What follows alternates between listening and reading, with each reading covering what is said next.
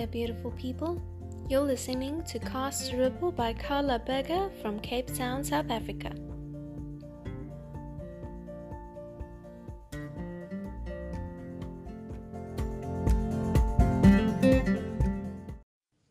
Hello, everyone, and welcome to my latest podcast. That noise you're hearing in the background is my gas heater. Uh, it's quite chilly in Cape Town. Winter has definitely started to set in. It's quite late, as always, um, but it's cold and chilly and wet.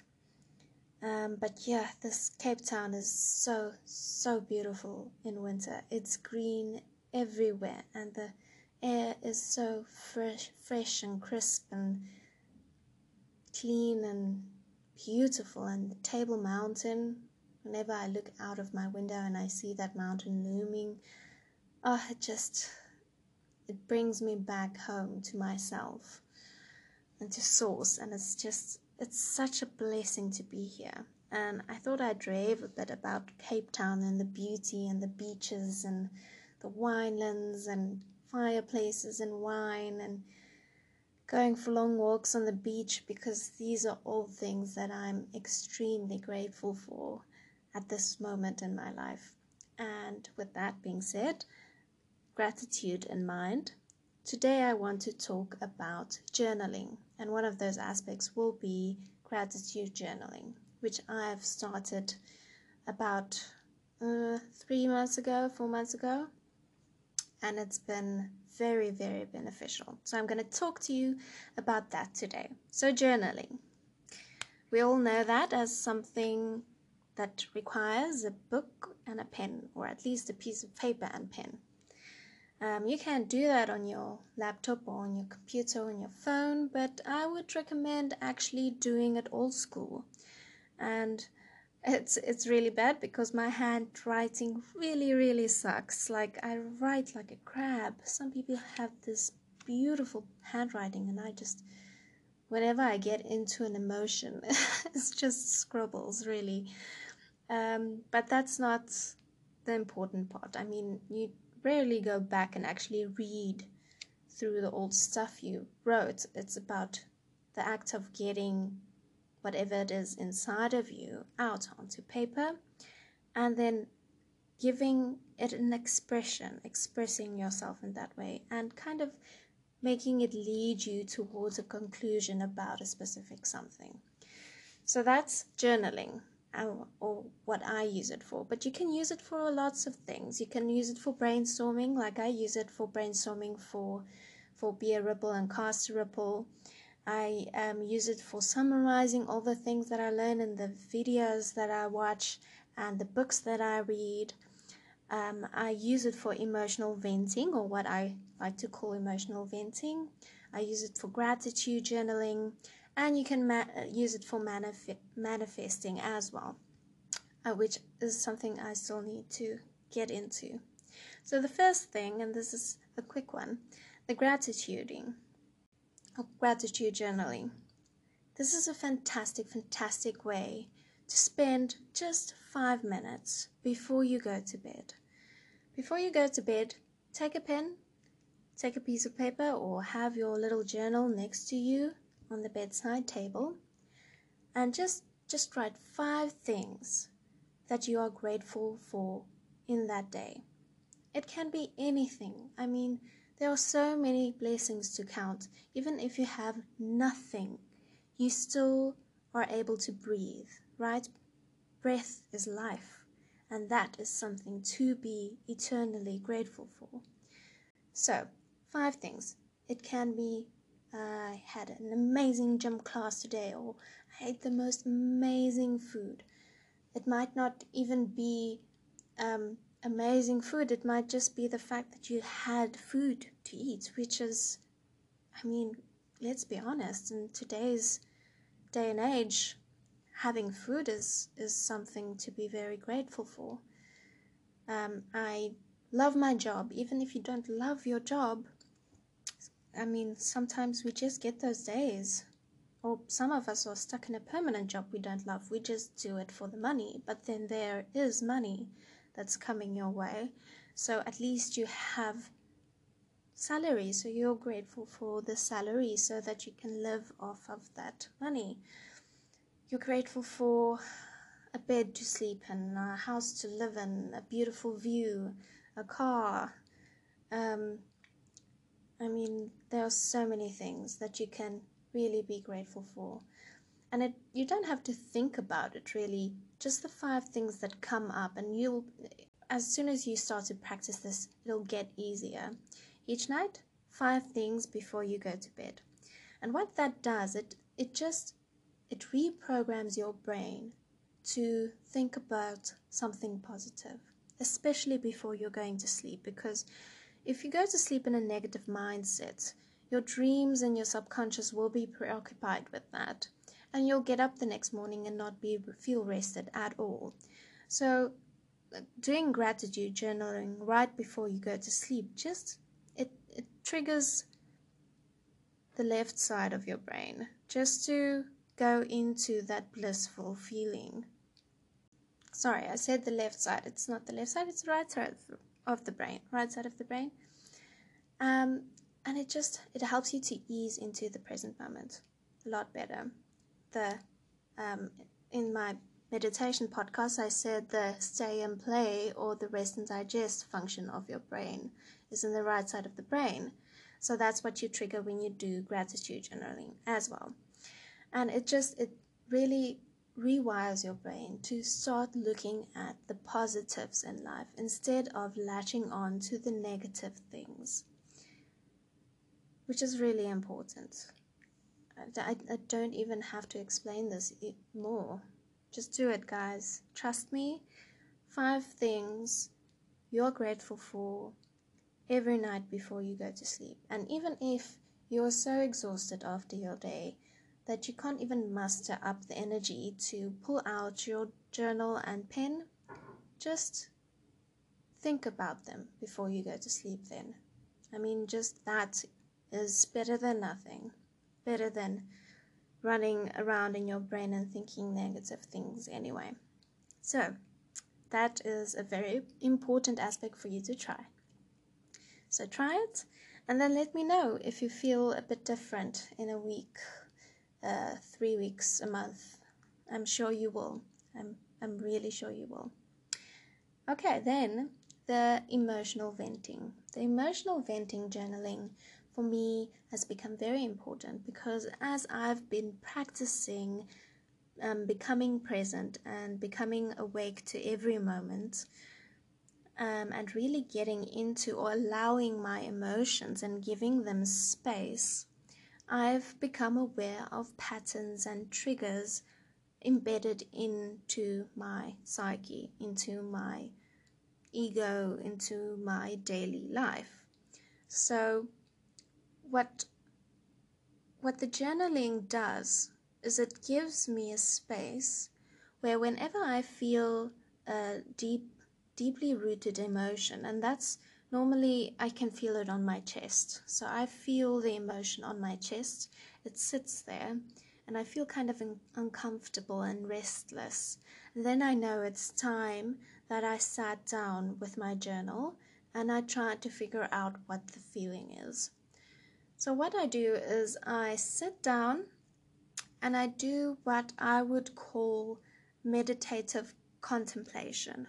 So, you kind of, it's not really meditation, but you sit in a silent space and really reflect inwards and contemplate. Contemplating is thinking, so it's a structured kind of thinking.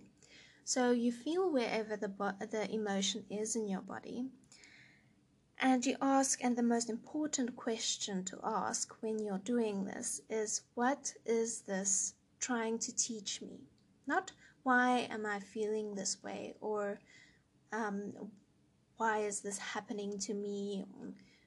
Why can't it be better? Because that you quickly fall into a victim mentality when you do that. What you want to do is you want to go into it with a curious kind of, uh, you want to find out what it is, and you want this emotion to speak to you.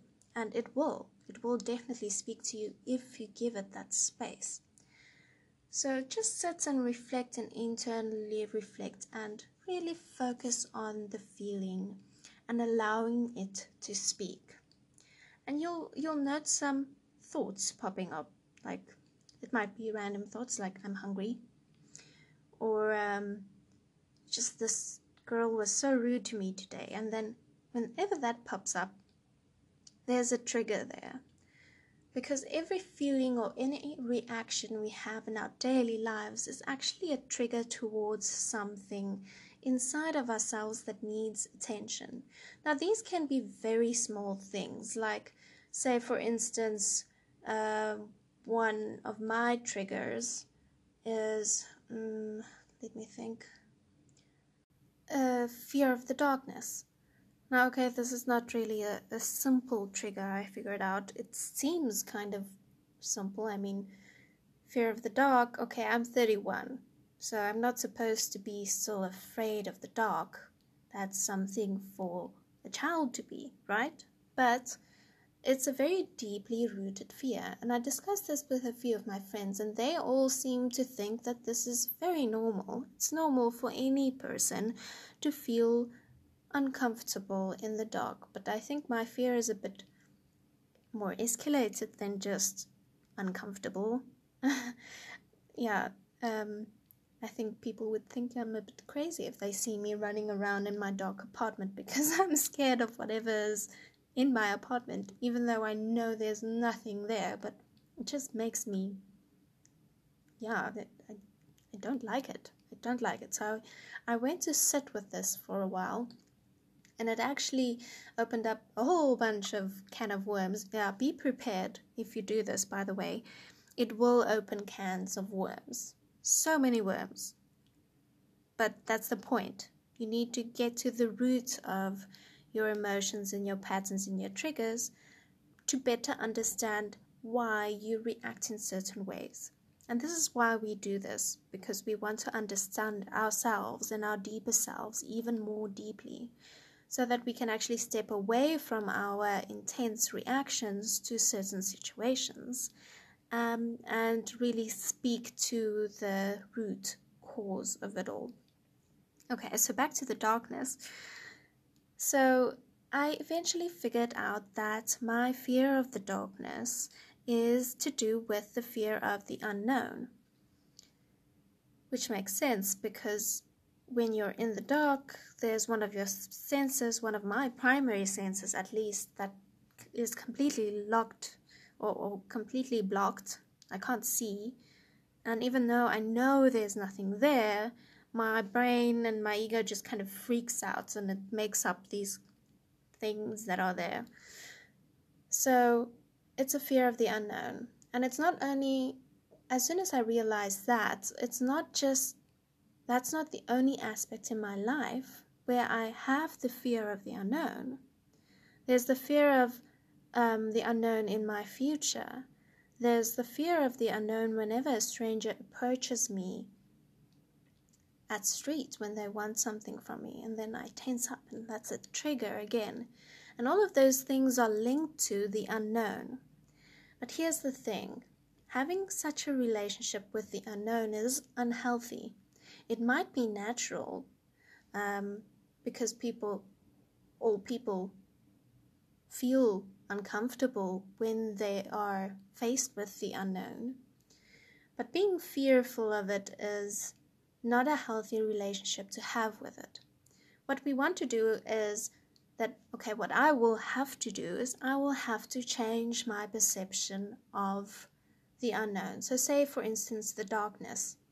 Instead of being afraid of darkness and being afraid of not being able to see or perceive what's around me, I need to change my perception of the darkness to something that is peaceful and is actually serene. Because if you think about it, I can't actually sleep with my light on. I don't get enough sleep and I don't get peaceful sleep if my light is on because that kind of disturbs me. So the darkness, um, other than the fact that I feel fearful of it, it is actually peaceful and serene as well. So then I need to f- start focusing more on that perception of darkness and putting energy into that perception and taking energy away from the perception that is fearful. So that's just one way to kind of dig into the root problem of your triggers and your patterns and trying to get a way to alter your perception of the situation. Another thing that I uh, discovered is my tattoo. When I got my tattoo, and it's guys, it's really small. It's a small little unalome. Um, it's just a line tattoo between my shoulder blades, and I planned this thing for months, and I was so excited about it. It's my first tattoo. I'm gonna get my tattoo, and I've always wanted one, but I've never known what to get or where to get it, and now I have the perfect spots and I have the perfect design.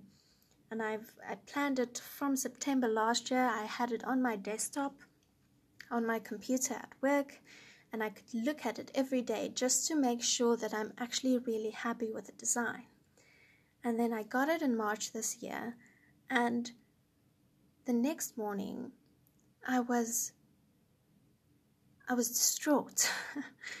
That's the light way of saying it. I I got a tattoo. Why did I get a tattoo? Now everyone's gonna see this unalome and they're gonna think weird things of me and I don't know why, but it just it freaked me out. And I eventually had to also go and sit down with that because why would that freak me out suddenly? And why would I be so fearful of what people would think of it? Especially if I was really happy with the idea and really happy to proceed and I did it and it was fantastic experience to get it. Why? Why um oh, well, why? See, not the right question I'm asking what is that feeling trying to teach me? What can I learn from that? So I went to sit down with that again, and eventually it, ah, wow, it, that really took me far back into primary school, where I had these people, I called them my friends, they weren't really friends. Man, people can be, children can be really mean if they just knew the impact they had then. Anyway, besides the point. So they were mean to me, and I discovered from then on how those actions and how the way I tried to fit in. You know, I wanted to fit in, be their friend, and I forced myself to act in a way that would be acceptable to them. And that's something that's actually been going on throughout my entire life. And this is what I dug up the, the worms that I talked about. These worms came out, and I actually had a chance to clear out the worms. Like now I know whenever I feel um, insecure after a decision that I made or fearful of what people will be thinking, but I know that the decision was made with authenticity, I can then just tell myself and reassure myself that don't worry about it. You know, this doesn't matter what they think. You are you, and you don't have to be something that fits into their perception of what you should be. So that's groundbreaking. That's really, really groundbreaking stuff. And this all this also links in with the Power of Now podcast that I have because the more present you are, the more aware you will become of your emotions and your patterns and your triggers, and also the patterns and the triggers in other people. Not that you can tell them that.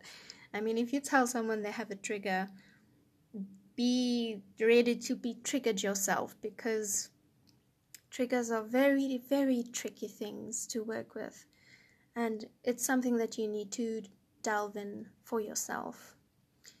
And then it also links into the, the chakra podcast because that also has things to do with your energy balance and blockages.